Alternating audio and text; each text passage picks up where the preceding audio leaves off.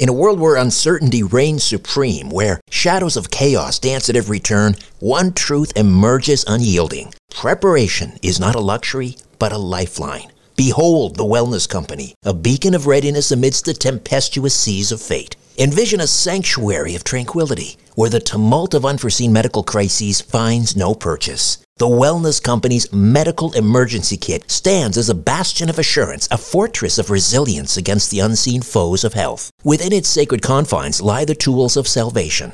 Ivermectin, to ward off the insidious whispers of disease. Emergency antibiotics, to quell the raging storms of infection. Antivirals, to vanquish the relentless tides of contagion, and more. The Wellness Company Medical Emergency Kit is not merely a collection of supplies, it is the embodiment of preparedness itself. Crafted by the hands of esteemed healers led by luminaries such as Doctor Peter McCullough, Doctor James Thorpe, Doctor Harvey Risch, and Doctor Drew Pinsky, this kit stands as the pinnacle of safety, the zenith of prevention. These truth-seeking doctors have forged a testament to vigilance, a testament to the unwavering pursuit of well-being. Embrace the certainty that comes from being armed against adversity. Embrace the Wellness Company, for in its embrace lies the promise of resilience, the promise of a brighter tomorrow amidst the chaos of today. Don't wait for the next crisis to strike. Visit twc.health forward slash Strange Planet and use promo code Strange Planet for an exclusive ten percent discount. Prepare today and rest easy tomorrow. All right. Adam Borowski, Paranormal Poland, coming down in three, two, and one. Richard Syrett's Strange Planet, following the truth wherever it leads, exposing evil and corruption and the secret machinations of powerful elites, revealing the high strangeness beneath the surface of our supposed reality. Coming to you from the Great White North and his studio beneath the stairs. Here's Richard. And welcome to another episode of Strange Planet. Good to be with you. All right, on today's episode, we're going to explore Paranormal Poland. And we've reached out to uh, Warsaw, Poland. And uh, Adam Borowski is a translator, writer, author of an upcoming book called Euthanizers. He'll tell us a little bit about that.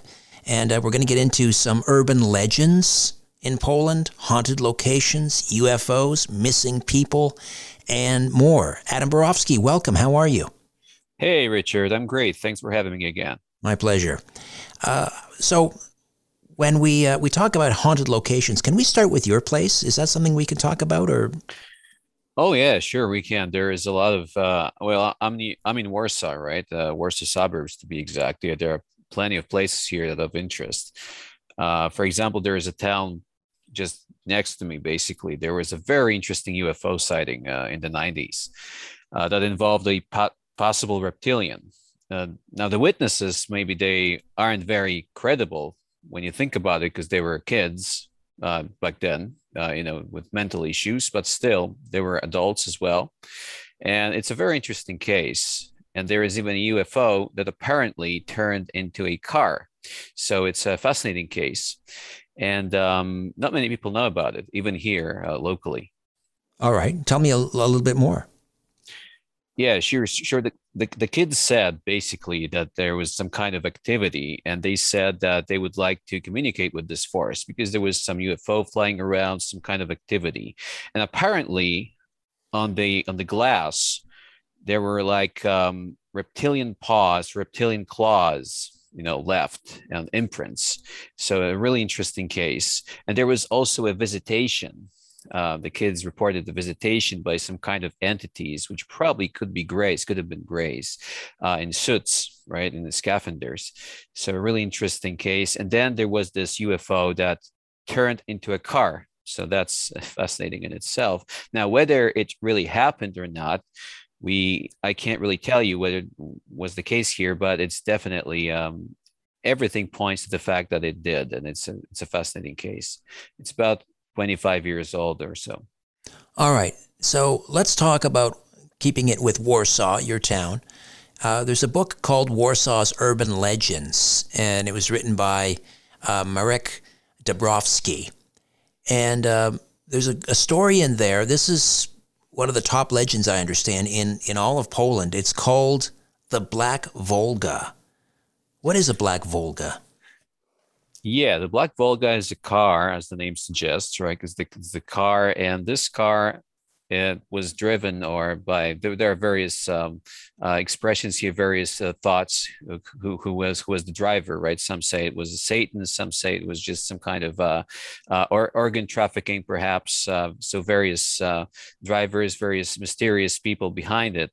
And basically this Volga, this car, whoever was driving it, was kidnapping children uh, to take them to Germany for organ harvesting or to some other places in the West. That was the general idea. So, um, and of course, it connects with vampires and, you know, in a way with uh, missing four one one. Uh, so it's a fascinating case uh, because of that. But I guess it could reflect the, um, you know, the times, right, of the communism, uh, which, of course, uh, was paranoia of, um, uh, you know, people disappearing and the general uh, paranoia of the times. Right. Well, because the Black Volga was a was a a, a Russian-made car, I guess. It was very, or at least it was very popular with the communist elite. They would drive kind of like a Cadillac.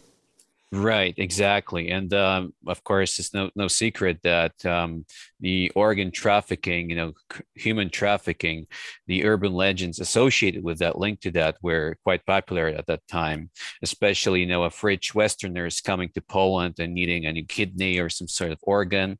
And of course, this Black Volga was um, basically responsible for providing them w- with that, right? So this Black Volga was like a symbol of uh, some kind of mysterious force that was there to um, kidnap people so they could be used for organ harvesting and et cetera. Right. And uh, when when was this taking place in in in Warsaw?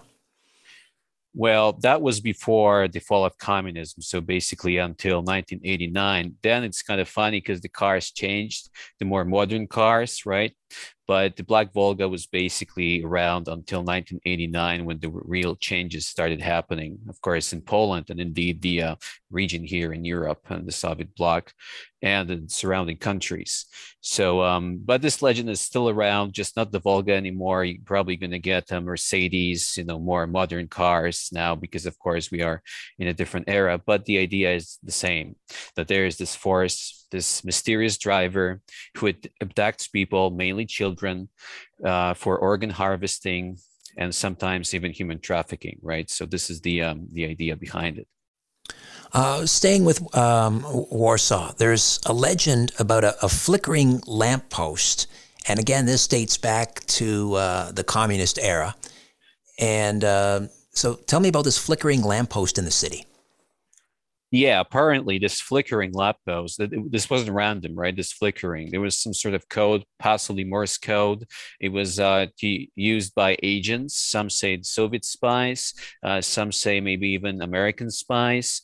It's a really interesting case. But of course, you know, with flickering lights, uh, you can't really tell whether there is something to it or not, because lights can flicker for all sorts of reasons, especially in a communist country uh, where, you know, things aren't exactly operating as they should. So um, I wouldn't really put that much stock into this particular legend, but it's an interesting one nonetheless. It, it sort of reminds me of um, these shortwave radio sta- um, signals that some people yeah. have heard, where they're just repeating numbers and number uh, stations, right? Right. And the theory is that, again, it's it's related to espionage, and these are spies somewhere, you know, behind enemy lines, if you will, and they're sending out uh, encrypted messages with just a string of numbers. Yeah, it's possible, Richard. That's a great, great idea right there. And I, I think it's highly likely. But again, uh, I've been hearing about these sta- radio stations for a long time. And I can't tell you what they are because I'm not an expert, you know, in, in terms of what they could be. But there is certainly a possibility that some kind of a mysterious force uh, is using these, or perhaps it's just teasing us, right? Just trying to test our um, reactions to it. But it's definitely a pattern. I did listen to it uh, a few times, and there is a pattern behind it. So um, it's clearly some kind of message. What kind of message? Who's the, uh, you know, who's behind it? We don't know, but there is definitely some kind of message. Perhaps it's some kind of low tech uh, way of communicating, you know, to avoid the uh, uh, digital way of communication. Who knows? So there's this blue skyscraper in uh, in Warsaw, uh, in uh, Bankowy Square, I guess. And yeah. uh, it's it's this huge edifice, um, and it's. Um, It's got these reflective, reflexive glass panels. They reflect the blue of the sky, so that's why it's called the Blue Skyscraper, obviously. Correct. Yeah. nineteen ninety-one. Yeah. How does this relate to this urban legend of the rabbi's curse? Right. Well, that's a really interesting story because uh, Warsaw, as some of your listeners may not know, or in Poland before the war, there was a major Jewish presence here before nineteen thirty-nine, September nineteen thirty-nine. Warsaw's population was one third Jewish. So uh, one million three hundred thousand people. So that was a lot, uh, but, you know, when you cons- when you take one third of that. Now, considering this, uh, the synagogue, one of the biggest synagogues in the world, was located in Warsaw at the time. And it was destroyed in on May sixteenth, nineteen thirty-three. forty-three. forty-three. Yeah, forty-three, sorry, yes, that's correct. And, uh, you know, decades later, uh, this skyscraper was, well, they started building it, but they couldn't really completed. They couldn't finish it because there were always some problems. Something was missing. There was someone killed and so on. And some people speculated that perhaps maybe this rabbi had cursed this plot of land, you know, as a revenge, as a revenge of sorts, that, you know, someone would want to desecrate this area that was sacred. And now they're just building this skyscrapers, the, this skyscraper, this abomination.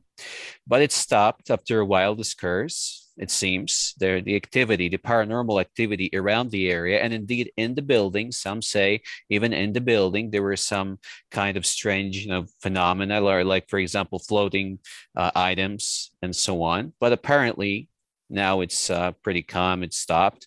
Some speculate that some say that because of the uh, plaque that was put uh, in front of the building or on the building uh, commemorating the synagogue, that maybe that was the reason why it stopped. But the fact is, for now, it's been uh, now it's uh, relatively calm. Nothing is going on there. Well, sticking with World War Two in Warsaw for a moment, there is another uh, legend linked to World War Two. And it revolves around an, an apparition of a lady clad in a white dress, supposedly haunting the beautiful uh, neoclassical villa uh, in Warsaw on Morskie Oko Street. Tell me about it. Yeah. As you know, or some of your listeners, again, may not know, Warsaw was destroyed in the Second World War. eighty-five percent of the city was razed to the ground by the Nazis. And there was a lot of fighting, and especially young people were very, very active. And there are many legends. For example, uh, Girl Scouts were really active at that time as well. And in this case, there was this young girl. Maybe she was a scout, maybe not. We don't know that. But she hid in this villa, in this beautiful house. And she was staying there for a while. And she saw this uh, handsome young gentleman, and she... Uh, Uh, well, wanted to uh, get out of the house and see where he was. And that's when she was shot, or there was a stray bullet. The point is, she died. And this apparition, this ghost, uh, Hannah's ghost, uh, is now haunting the area. Uh, she's not very aggressive, apparently. She's just walking around.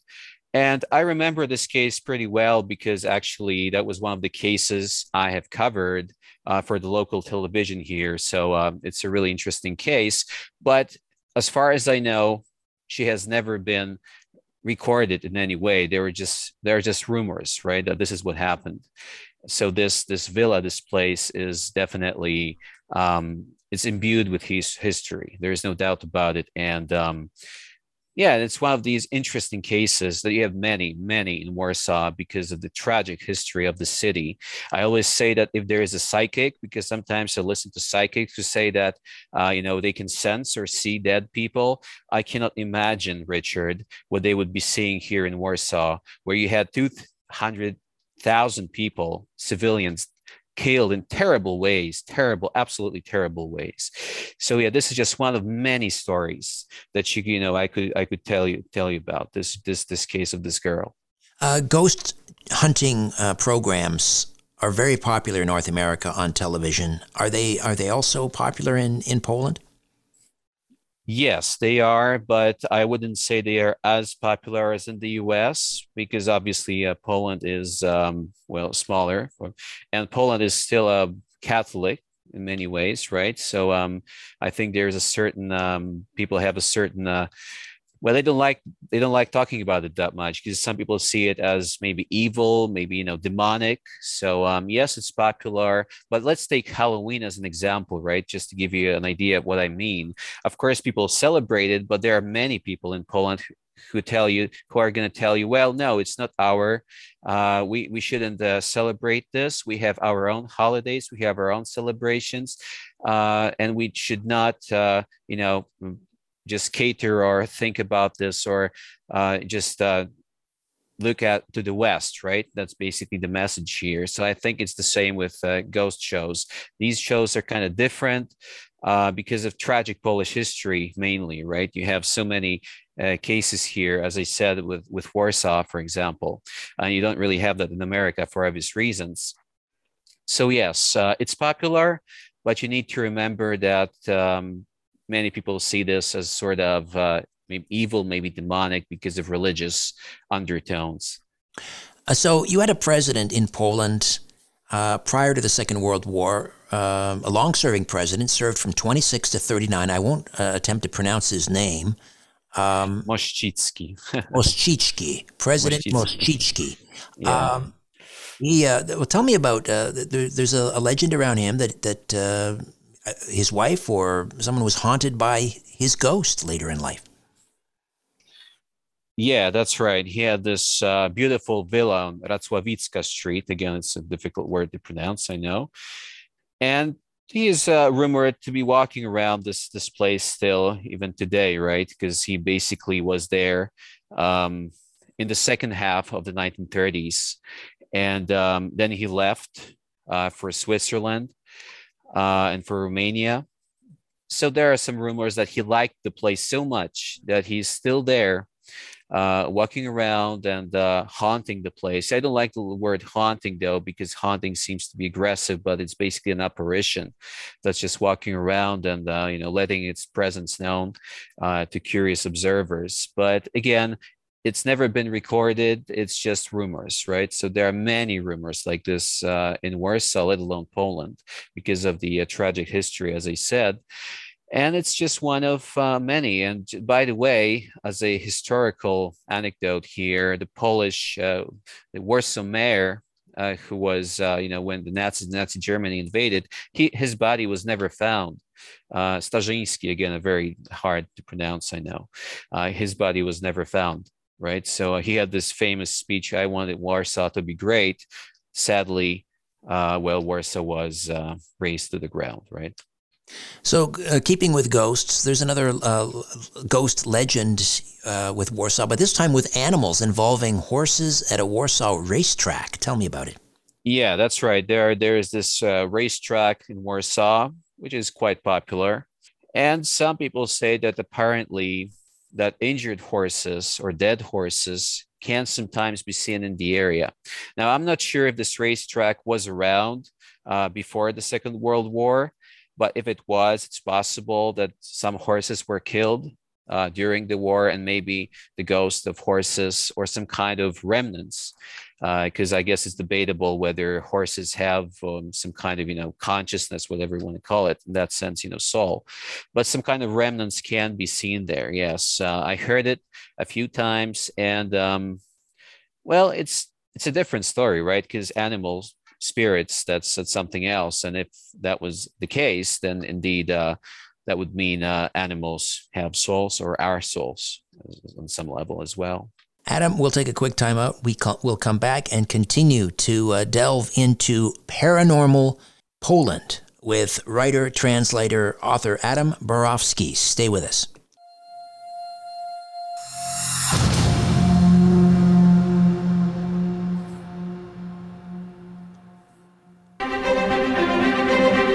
call it the miracle molecule, carbon sixty or C sixty, for my good friends at C sixty Evo dot com.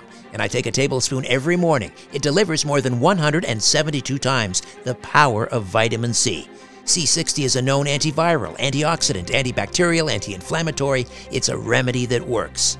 C sixty Evo users consistently enjoy better sleep and wake up feeling refreshed. This alone is worth the cost of the bottle. I sleep like a baby. I have no aches or pains. Zero. I'm fifty-eight and I don't have a gray hair on my head. Get your miracle in a bottle, C sixty, from C sixty Evo dot com slash Richard hyphen Syrett. C sixty Evo dot com slash Richard hyphen Syrett. Use the coupon code E V R S at checkout and save an additional ten percent. This statement has not been evaluated by the F D A. This product is not intended to diagnose, treat, cure, or prevent any disease. If you have a medical concern, please contact your healthcare provider.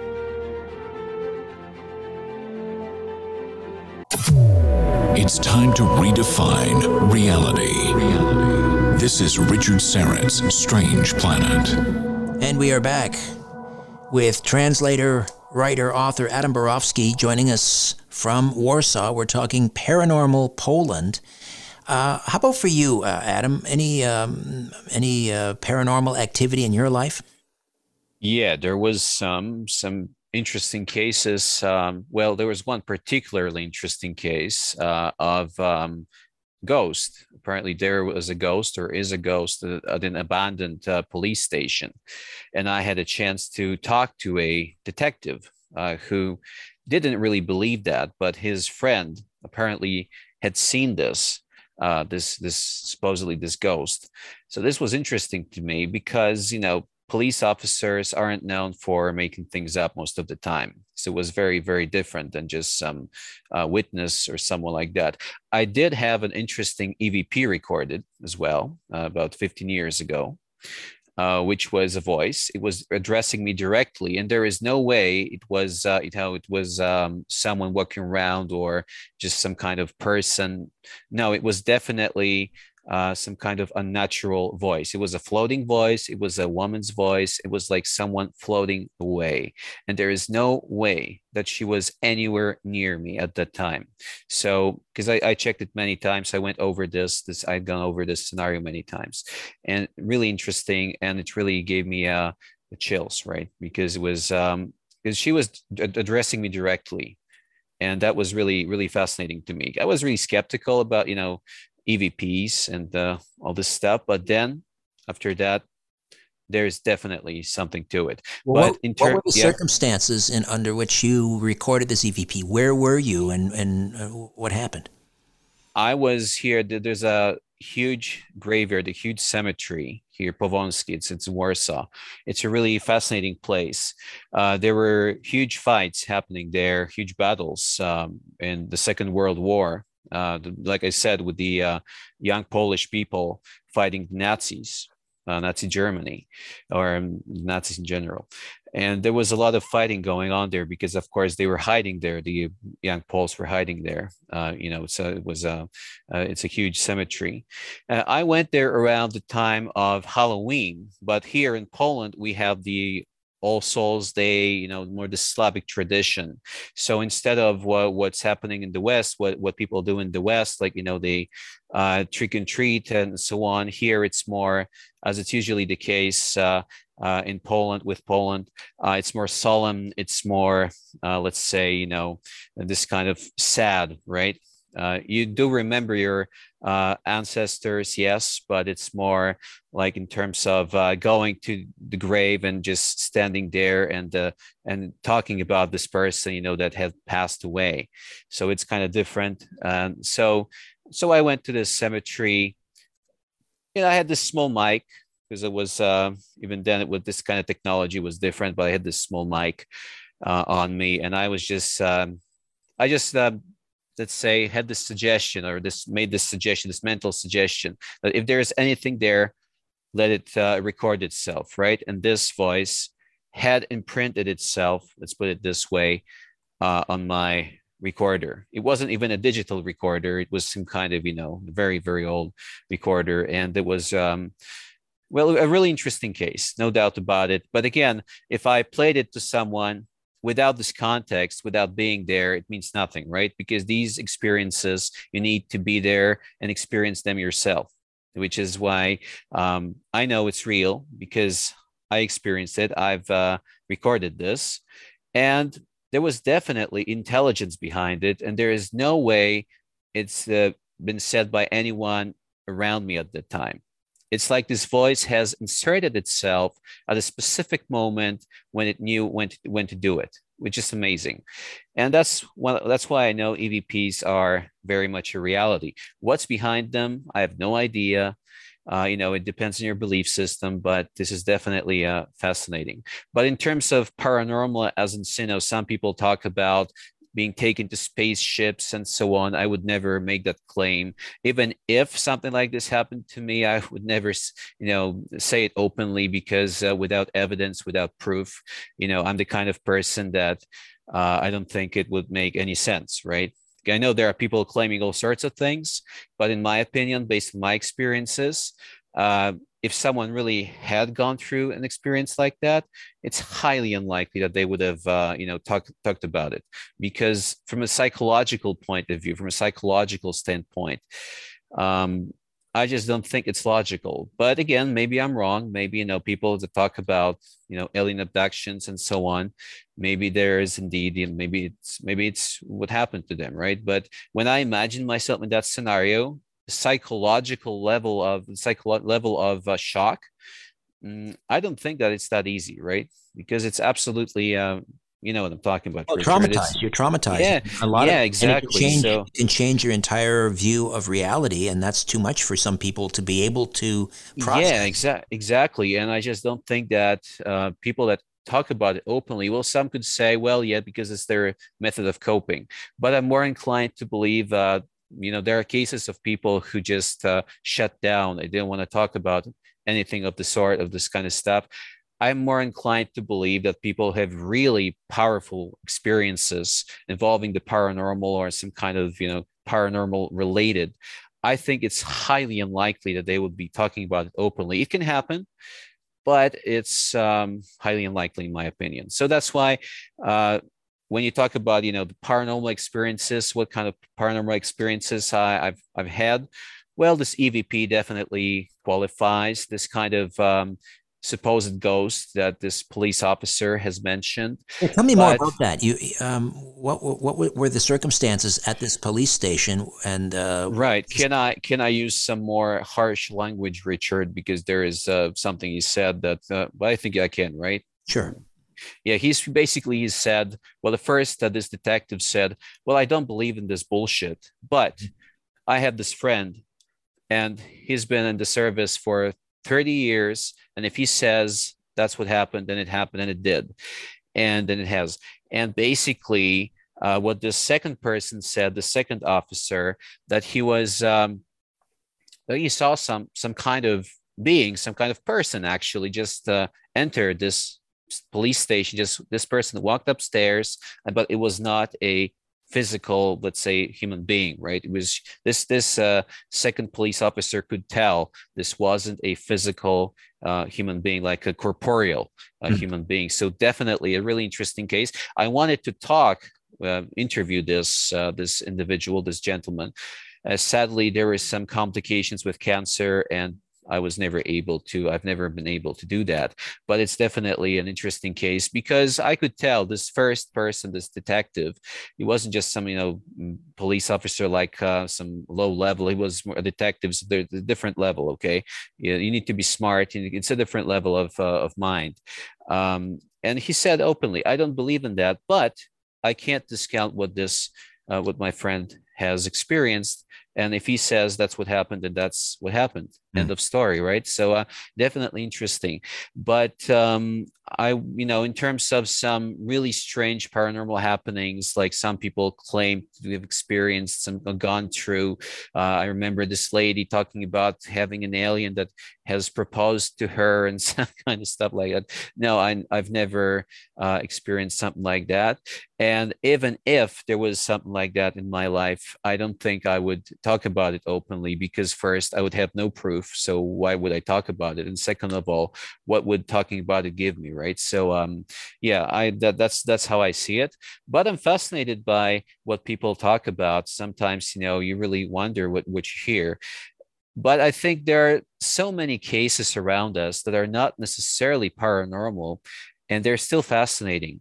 For example, Richard, we could talk about one place here, if you don't mind, um, just nearby. It's also a very interesting place, if, of course, you think that's a good idea. Go ahead, very sure. Yeah, the place is called Zofjówka.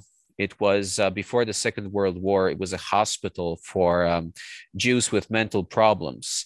Um, yeah, so then the Second World War, first you had the T four action. Now, T four was basically euthanasia uh, by Nazi, Nazi Germany had this program of euthanasia of the so-called undesirables, right? T four. It was called T four, and it was um, done throughout Germany, of course, and uh, in occupied areas. So that's what they did here. And some of the doctors, they actually killed themselves in protest because they knew what was going to happen to their patients. So they said, no, we we don't like this. And they committed suicide in, in protest. And then you had Lebensborn. Lebensborn was an organization that was responsible for the forced Germanization of Polish kids, or some Polish kids that were deemed to be Aryan, right? Aryan characteristics. So that there was then, then you had after T four, you had this uh, Lebensborn program. Now, what's interesting about this place is that there is a very strong paranormal angle there. There was even a, a video recorded there some years ago. I'm not sure if you remember, it was quite famous with this a person in a death, Doctor Death mask, like in the Middle Ages, uh, with Morse code. And it was a pretty viral video uh, on YouTube. It was actually recorded there in Zofjówka, in this area. So when you enter this, this hospital, or it's no longer a hospital, but, but it's still, the building is still there. There are really strange drawings on the walls. So it's, the atmosphere is just eerie. It's a really strange place. And I have no doubt whatsoever that it, someone were to conduct or, you know, record E V Ps there, I'm sure you would get a great, great results. No doubt whatsoever, given this place's history, absolutely a crazy history, even for Polish standards. And I'm sure you would get really, really interesting results. And um, it's a great place in terms of, you know, urban exploration and the paranormal. But in terms of the history, absolutely tragic, tragic, and uh, just shows you the level of depravity that humans are capable of. Uh, I want to talk about Wolf Gregorievich Messing. Uh, oh, yes. No, he, he was actually, uh, he was a Russian, wasn't he? Uh, he was Polish, he was Russian, he was Jewish, you know, because Poland was controlled, uh, you know, the Russian Empire was, uh, uh, you know, Poland was controlled by Russia for a long time. So at that time, it was part of Russian Empire. So he was uh, three things, uh, three nationalities at the same time. So Polish, Jewish, and Russian, or Soviet, to be more precise. Yeah, he claimed to have the power to project any kind of image uh, he wanted to uh, you to see. So for example, there is this story that Stalin told, asked him, okay, you're so great, Messing, okay, here's what I want you to do. You are to enter my villa, and if you can do this, I'll believe you. And apparently, in other words, is, in other words, sneak past the guards, disguised, exactly, project, projecting another image. He could, he could, he could, through and what he did, whatever, he could make people believe he was whoever Beria wanted them to and believe. The chief of police, that was absolutely a monster, and they they saw the guards swore they saw Beria. He was the chief of police, so. Uh, Truly an amazing story. Whether Messing really had these powers, well, we don't know, but he was famous, and he basically claimed that uh, he could, you know, like he was the mentalist, the ultimate mentalist. He uh, could uh, make you believe that, let's say you were holding paper and there was actually, uh, you know, a lot of money. Uh, so really, a really interesting individual. And um, yeah, so there are many people like that here in Poland with that kind of history. But what's interesting about these people, as I've mentioned, is they are often um, Russian, and Jewish at the same time because of history of how it, you know, works here in Poland, given the history of our history here.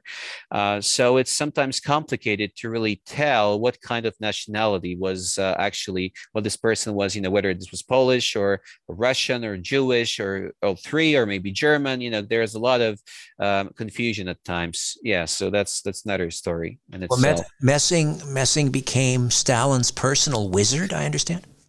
Yes, and Stalin apparently was uh, afraid of Messing. Apparently, Stalin was afraid of Messing, which was, uh, well, this was quite a feat, if that's if that's true. And apparently, Hitler hated Messing because Messing uh, prophesized or predicted that Hitler would be um, destroyed when he turned east. But of course, you, you know, you could say that was just a savvy political uh, prediction. Uh, so I guess that's possible too. Yeah, and of course, uh, Messing was Jewish, so obviously, you know, I don't need to explain that and tell you that the Nazi ideology, well, that was the problem, right? Uh, so obviously, Messing was uh, avoiding uh, uh, Nazi Germany like the plague for obvious reasons.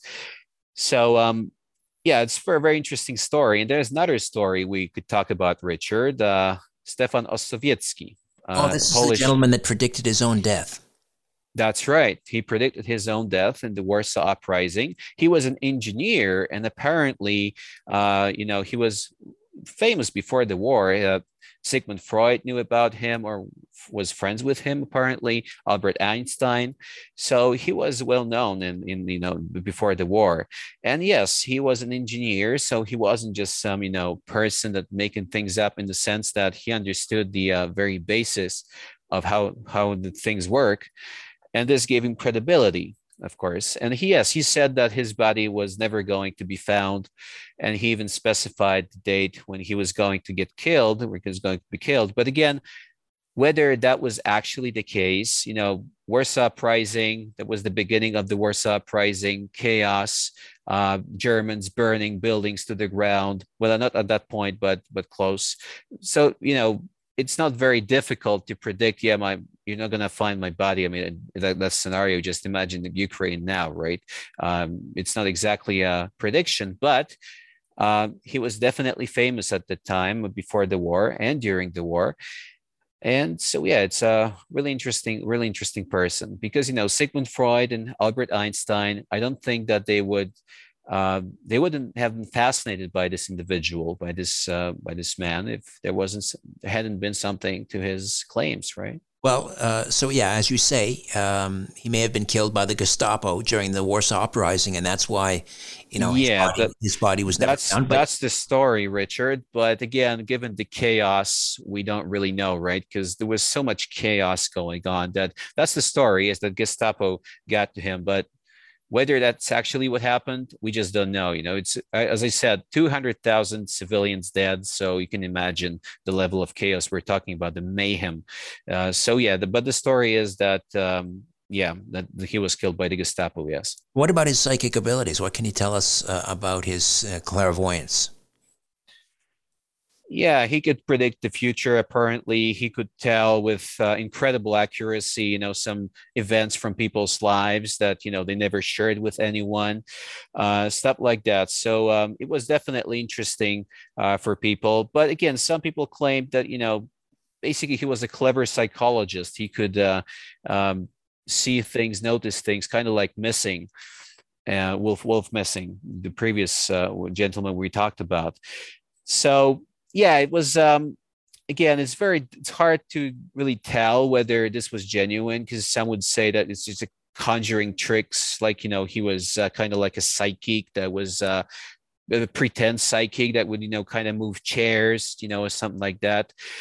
But, you know, it's definitely someone that uh, has a place in history, right? Let's, let's put it this way. Well, by the way, just uh, one important thing, I guess, uh, that he could have, or he could do, or he claimed to do. He could see objects in sealed containers, and he could travel outside the body. And there was actually one friend that said um, that he could uh, talk about this conversation this friend was having. But again, uh, this is all rumors, right? Just like the, the this this this part with his body um, not being found. Because remember, the chaos at that time, I would love to believe this is a real, you know, psychic, like he was a real psychic. But again, uh, given how things are and how things were, I, I'm kind of skeptical, right? Adam Borowski, translator, writer, and author living in uh, Warsaw, Poland. You have a, you've been working on a new book, a piece of fiction, and it's uh, called Euthanizers. And can you tell us a little bit about it? Yeah, sure, Richard. Thanks for giving me this opportunity. Right. So um, euthanizers are basically individuals that, you know, the concept we know from history and from science fiction in general, that want to steal other people's lives, uh, what I call dimensional one percenters. So they see someone who has a better life and they analyze this other, that they're double, so their counterpart in this other universe that they want to live in. They analyze everything about this person, and then they just cross over and they kill this individual in ways that doesn't leave a trace. And then this, the body of this individual is thrown back to the, or the dimension they came from. But the idea, the overarching idea, because euthanizers are just part of it, is the demiurge, of course. I'm fascinated by the concept of the soul trap, right? That the light that people talk about, that it's this great light, that it's actually a trap. Again, this concept's been around for thousands of years, probably. So I'm fascinated by the demiurge. So actually my novel is told from the point of view of the demiurge, and euthanizers are a part of it.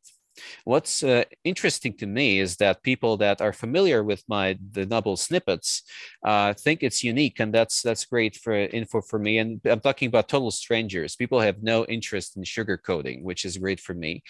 And there are some uh, funny parts um, involving various nations getting punished. Uh, I'm deliberately being vague because I think it's an interesting story to read. And this, I like to play around with identity in general, like people changing identities in terms of who they are, in terms of nationalities, in terms of realities. So this is definitely there. And it's, um, yeah, so this, this overarching theme is, of course, the light, and euthanizers are there. And again, the changes I just talked about. And of course, uh, the idea that we, um, I know I don't think you believe in reincarnation, Richard, but for the sake, for argument's sake, that we remember who we were. And then when we incarnate again with the knowledge of who we were, how does that impact us? This other process of socialization, right? Will, would we go crazy with this kind of new information? How would, how, you know, what would happen uh, if this was a different reality? So not just a different body, but a different reality, right? So I like to um, play around with this, th- these kinds of things. And it's kind of like a mix of horror, comedy, uh, thriller, you know, everything is there. And I'm really pleased with it now because it's uh, much shorter than my original version, but it's way better. And uh, I really think it has potential. And I'm not just saying it because, you know, I've, I've written it. So, you know, that's, I'm just uh, stroking my own ego. No, I think it really has potential. And I'm really, really happy because, uh, yeah, uh, with, with, with what I'm, you know, what I've, what I've written, basically. Euthanizers, and uh, by Adam Borowski. You're looking for a publisher, and people can find out more information. And I guess read, uh, read some snippets from the book at Escaping Hazmat Demons. That's the Facebook page, at Escaping Hazmat Demons, right? Yes, Richard. I guess, uh, you know, when I look at some of your guests and they have great websites and so on, I need to think about it too, because the, this web, this page is kind of old, but it's better than nothing, I guess. And yes, I'll need a nice website. And uh, and if someone out there knows the process of publishing well, for example, you know, what's the best uh, way of doing it, self-publishing or some other method, please contact me. That would be great. Uh, if you have some insider knowledge that you could share with me, that would be great, whoever you are out there. And they can contact you via email, adam dot borowski, that's B O R O W S K I, adam dot borowski, B O R O W S K I, nineteen eighty-five at gmail dot com. And I'll put the, uh, the, fa- the link to the Facebook page and your email address in the episode notes. Okay, Richard, that's that's great. Thanks, thanks again for this opportunity. It was a nice chat. I hope our your listeners will appreciate it, uh, this different Polish perspective. Absolutely, Adam. Thanks again.